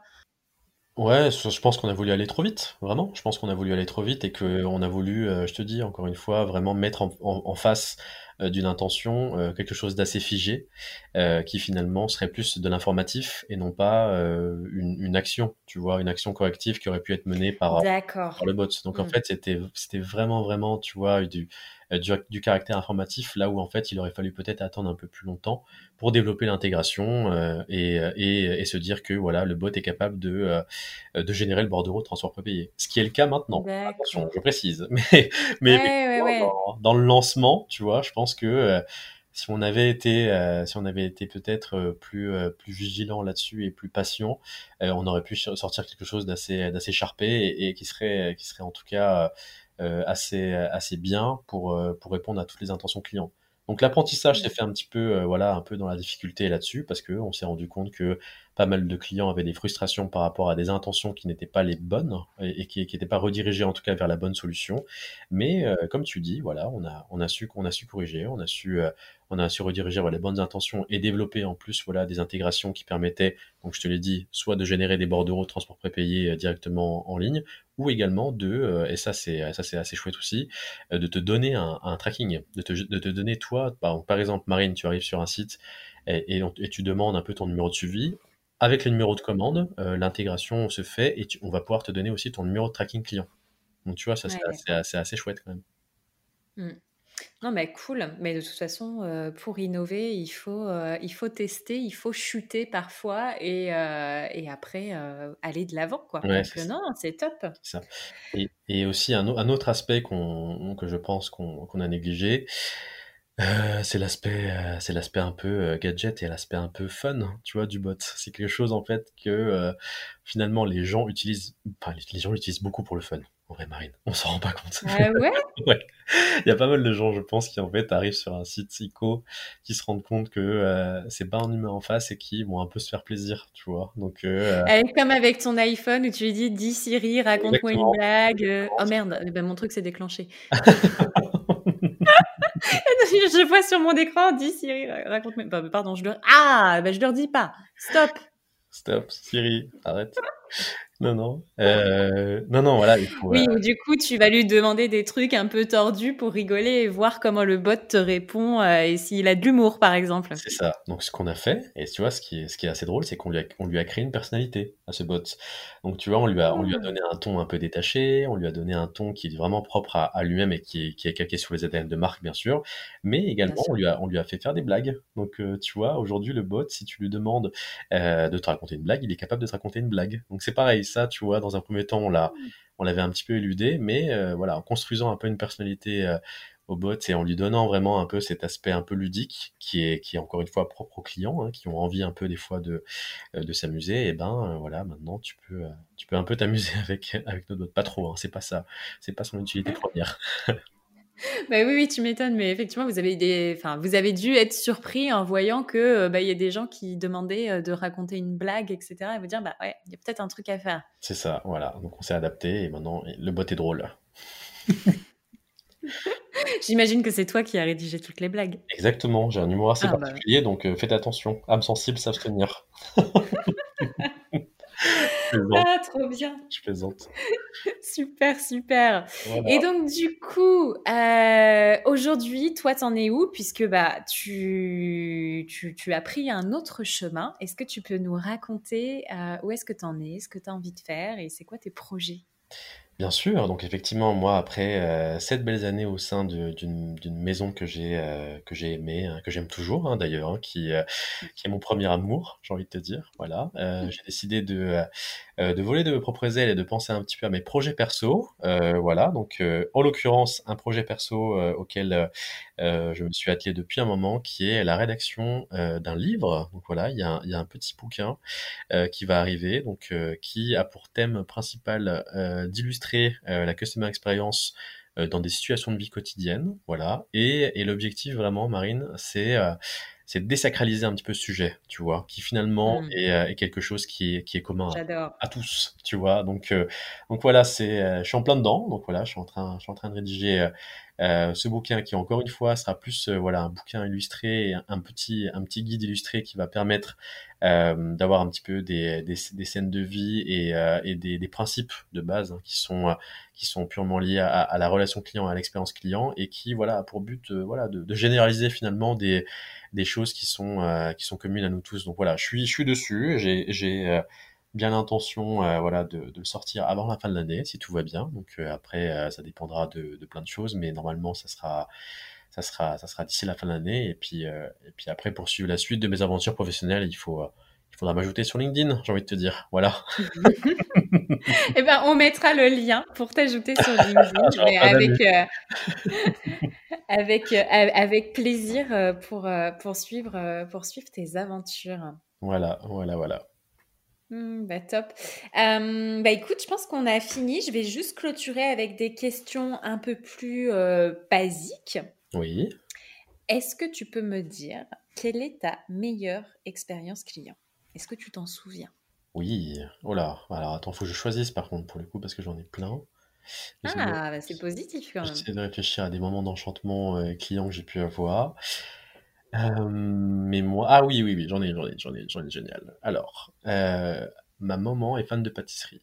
Ma maman est fan de pâtisserie, elle est fan euh, de Pierre Hermé. Bon, elle a des goûts de luxe, ma maman, hein, effectivement, mais bon, après, on peut pas lui en vouloir. Écoute, hein, c'est, euh, Pierre Hermé fait des bons gâteaux, on va dire. On va plutôt dire ça. C'est vrai. Voilà. Et ma maman, tu vois, euh, j'ai l'habitude de lui rapporter normalement tous les Noëls. Donc j'espère que ce Noël, j'aurai l'occasion de le faire. Euh, j'ai l'occasion de lui rapporter normalement son gâteau préféré, qui est, euh, qui est l'Ispahan. Je sais pas si tu connais un petit peu les gâteaux de chez Pierre Hermé, mais, mais qui est un gâteau qui est, qui est assez, assez chouette. et se pose, voilà, à un moment donné, une une situation où, euh, comme je suis un mec très prévoyant, euh, je décide de l'acheter le 24, tu vois, pour prendre pour, le pour le soir même et arriver au repas de famille. Donc je dois prendre le train pour Besançon parce que je te rappelle, je suis de Besançon. Euh, mais mais voilà, je, je décide de je décide de prendre le train et d'acheter de, d'acheter le gâteau le, jour même. Donc, et donc l'ispahan, juste, c'est donc c'est un macaron rose framboise et litchi, c'est ça? C'est ça, voilà, sous forme de, sous forme de, gâteau. Donc c'est vraiment génial, je vous le recommande. Pas de pub, mais effectivement c'est très bon. Euh, c'est aussi le gâteau préféré de ma mère surtout. Euh, donc je me rends dans la boutique, tu sais, qui est située avenue de la Paix. Euh, mmh. Ah non, pas avenue de l'Opéra, pardon, avenue de l'Opéra. Euh, j'arrive dans la boutique, donc une queue phénoménale. Tu penses bien que je suis pas le seul à vouloir un, gâteau le 24. Euh, j'arrive, j'arrive devant, devant, j'arrive finalement au stand et là on me dit que le, gâteau n'est plus disponible et que et que c'est pas très malin effectivement de de, de, venir euh, là le 24 midi pour, euh, pour récupérer le gâteau et que, euh, et que c'est, c'est pas possible, tu vois. Mais que quand même, et c'est là que je garde un peu espoir, que je donne mon numéro de téléphone, que si jamais, par magie, la magie de Noël, encore une fois, parce que à Noël, il se passe des choses, il se passe des choses incroyables. la magie de Noël opère, voilà, on peut, on peut m'en trouver un, on m'appelle et, et on pourra effectivement me, euh, me trouver le, le, précieux sésame, tu vois, parce que moi j'ai pas envie de, de, m'attirer les foutes de ma maman le soir de Noël, ça serait terrible, tu vois. Donc je précise bien ça. Je dis bien que c'est le gâteau préféré de ma mère, que si jamais j'arrive pas, euh, je, je, enfin, je, je, suis déshérité en fait, tout simplement, tu vois. Donc il euh, y a de ça. C'est tout à fait légitime de sa part, moi je trouve. Exactement, voilà, c'est bien de prendre son parti, Marine. moi je retourne au, je retourne au bureau, assez, assez préoccupé, assez inquiet. Euh, et là, je reçois un appel, tu vois, au milieu de l'après-midi, euh, de la même de la même personne qui, euh, qui avait pris ma, ma demande en charge et qui me mmh. dit, «Monsieur, j'ai fait toutes nos pâtisseries, j'ai fait toutes nos pâtisseries, je suis même allé à l'atelier, je suis même allé, vraiment, vraiment là où ils confectionnent, les gâteaux, et j'ai fini par vous dégoter effectivement le le précieux sésame» parce que vraiment le gâteau était sold out partout. J'étais allé même aux Galeries Lafayette pour voir, pour voir si elle disait vrai. Il y avait plus rien. Les rayons étaient vidés, tu vois. Et je pense qu'elle ouais, elle est allée jusqu'à jusqu'à l'atelier de production, tu vois, vraiment de, de, de Pierre Amé, euh, et, euh, et elle m'a dégoté vraiment ce, le, le, le, précieux sésame. Sauf que moi, tu vois, il était trop tard, j'allais prendre mon train. Ben oui. J'avais pas le temps, et, euh, et en fait, voilà, elle a envoyé, elle m'a envoyé un coursier qui est venu me, me, déposer le in extremis le, le gâteau. Enfin, voilà, génial. génial. vraiment pour le coup, tu vois, et je trouve que il y a eu à la fois du sentiment, je pense qu'elle l'a pris personnellement parce qu'elle s'est dit attends c'est sa maman, tu vois, et je pense que ça, l'histoire lui a parlé. Elle s'est, sentie préoccupée par ça parce qu'elle aurait très bien pu me dire bah non c'est, il y a, plus rien, tu vois. Enfin c'est, foutu. Vous n'aurez, pas d'héritage, Monsieur Tran. Euh, non, tu vois, je pense que vraiment elle, a été, euh, elle a été hyper humaine, euh, à la fois dans, dans, dans la compréhension de mon besoin, dans le suivi de ma demande et ensuite dans la solution qu'elle m'a proposée. Mmh. Et, tu vois, je me suis senti, ouais, je me suis senti euh, compris, privilégié, et, vraiment, elle m'a sauvé la vie en fait. Donc voilà, voilà. Ah oui, carrément. Bah oui, oui. En même temps, c'était un gros enjeu. Et, et donc du coup, elle t'a fait payer ton gâteau, bien évidemment. Est-ce qu'elle t'a fait payer la livraison par coursier? Même pas. Tu vois, c'est ça, c'est ça qui est génial. Ah ouais, c'est vraiment chouette. je pense qu'elle l'a pris, elle l'a pris vraiment personnellement, et elle s'est dit non, bougez pas, monsieur. Euh, dans 20 minutes, il y a, y, a, y a un coursier qui va arriver. Euh, vous aurez votre gâteau et votre maman sera contente ce soir. Euh, si vous pouvez juste me donner un petit coup de fil, euh, et c'est ça, ça qui est génial, c'est vrai que je continue, je continue l'histoire. Si vous pouviez me donner un, un coup de fil juste après les fêtes pour me, pour me dire si elle était contente, ça me ferait vraiment plaisir, tu vois. Donc voilà. Non, c'est une, une, super histoire. Je trouve ça génial pour le coup. Et, Trop bien. Et, et ma maman s'est régalée. Voilà. bon, bah cool. Bon, essaie d'anticiper quand même cette année. Hein. Euh, bah, je sais pas si je pourrais, je sais pas si Noël est annulé cette année, Marine, mais oui, dans, dans le cas où, euh, où, Noël, aura lieu, oui, je vais, je vais, j'appellerai Pierre, Pierre Aimé en personne pour lui dire de préparer un gâteau pour moi. Et du coup, quelle est ta pire expérience client? Et du coup, si tu en as donné une aussi positive, j'espère que tu en as une historiquement ah, négative. bah oui, bien sûr, toujours. Alors, j'en ai une, tu vois. Alors, bizarrement, c'est pas quelque chose qui, enfin, c'est pas quelque chose qui m'est arrivé personnellement, mais c'est quelque chose que auquel j'ai assisté et qui m'a un peu fendu le cœur, tu vois. Donc euh, c'est Mhm. euh, c'est quelque chose que j'aime raconter aussi. Euh, alors moi je suis, alors, oh là là, je vais donner une image de moi. Je suis friand de, de fast-food euh, américain. Ça peut arriver, non, de temps en temps, Dans un moment de faiblesse, de, se laisser aller et de, se dire, bon, bah oui, allez, pourquoi pas, c'est dimanche soir ou lundi soir. Euh, j'ai une petite fringale, je me rends dans... Je peux citer la marque ou pas? Oui, peut-être. Oui. Ah bah oui, oui, oui. Non, mais c'est que je suis en train de t'imaginer avec le tout début de notre conversation en tenue de pompier, en train de regarder le show Livy avec le gâteau Pierre Hermé et le fast-food américain. Le, le mec n'a aucun sens, quoi. Voilà. Donc ouais, non, je suis, euh, ouais, je suis un grand fan de McDo. euh, malheureusement, tu sais, ça fait un peu appel à l'enfance et, et de temps en temps, ça fait quand même du bien.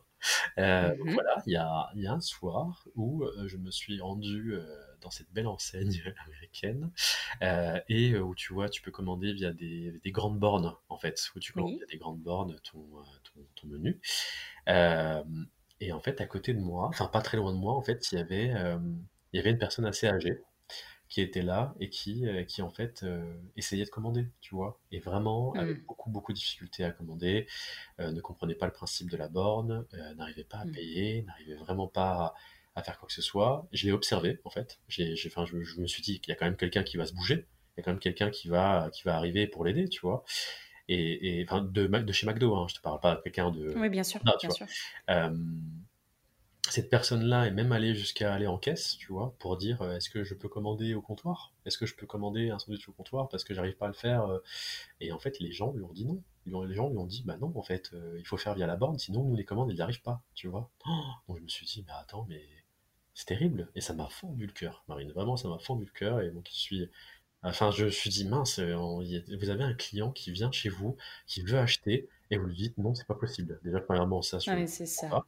Et en, et en plus, euh, a, a beaucoup de difficultés. Donc, tu vois, c'est c'est terrible. Donc, du coup, euh, j'ai détesté, et dans, dans mon, euh, de, voilà, dans mon, dans mon, dans mon grand âme, euh, dans mon grand âme charitable, j'ai passé la commande avec, avec ce monsieur. Et ça m'a fait, ça m'a fait beaucoup plaisir de, de passer la commande avec lui. J'ai un peu discuté avec lui, j'ai attendu la commande avec lui.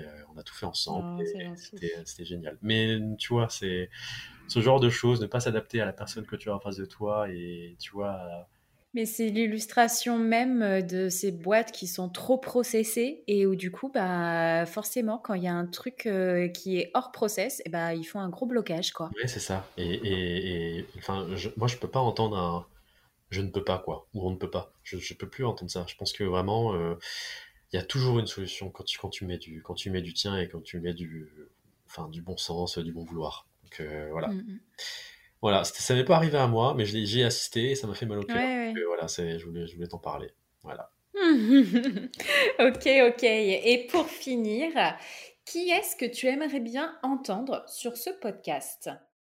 Ah, eh écoute, pas mal de monde euh, finalement, mais moi j'ai euh, j'ai eu la chance de rencontrer euh, l'année dernière, alors le, de, à l'é- à l'élection du directeur client de l'année auquel j'ai euh, aussi moi Mhm. participé, j'ai eu la chance de remporter aussi un prix, Euh, mais j'ai eu la chance de rencontrer euh, Damien Nutens, euh, qui est directeur des opérations clients chez Butagaz, qui est quelqu'un d'assez inspirant, voilà, et qui, qui, en- qui est effectivement quelqu'un à qui j'ai pu échanger aussi lors de la cérémonie que j'apprécie beaucoup en plus, qui est une personne que Ouais, il est beaucoup. chouette, Damien. Ouais.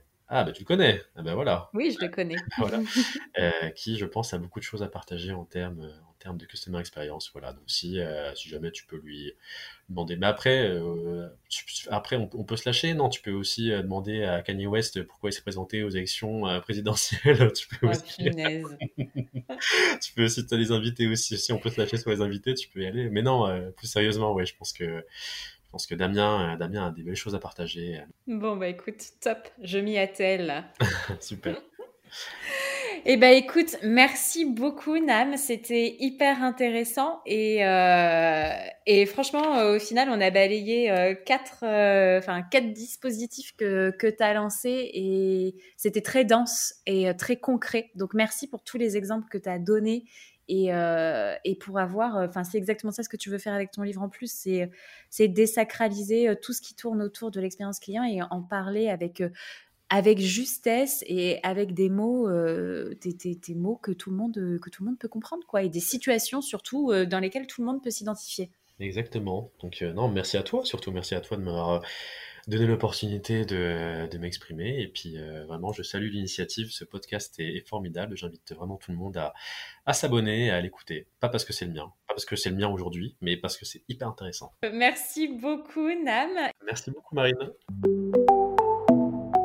Voilà les amis, merci d'avoir écouté l'épisode. Si il vous a plu et que vous avez quelques secondes, je vous propose de partager ce que vous avez retenu de l'épisode sur vos réseaux sociaux, mais vous avez aussi la possibilité de nous noter 5 étoiles sur Apple Podcast. Le fait de mettre ces 5 étoiles et un commentaire, ça va booster l'algorithme. Et pour finir, je vous rappelle que si la boîte à outils du client existe, c'est parce que c'est le produit dérivé du podcast et c'est ce qui nous sert à financer la création du podcast puisque vous l'avez probablement vu, le podcast n'est plus sponsorisé. Donc c'est la source de financement principale et c'est aussi bien évidemment un formidable outil à utiliser au quotidien. Je vous souhaite une très belle journée et je vous dis à très vite pour un nouvel épisode.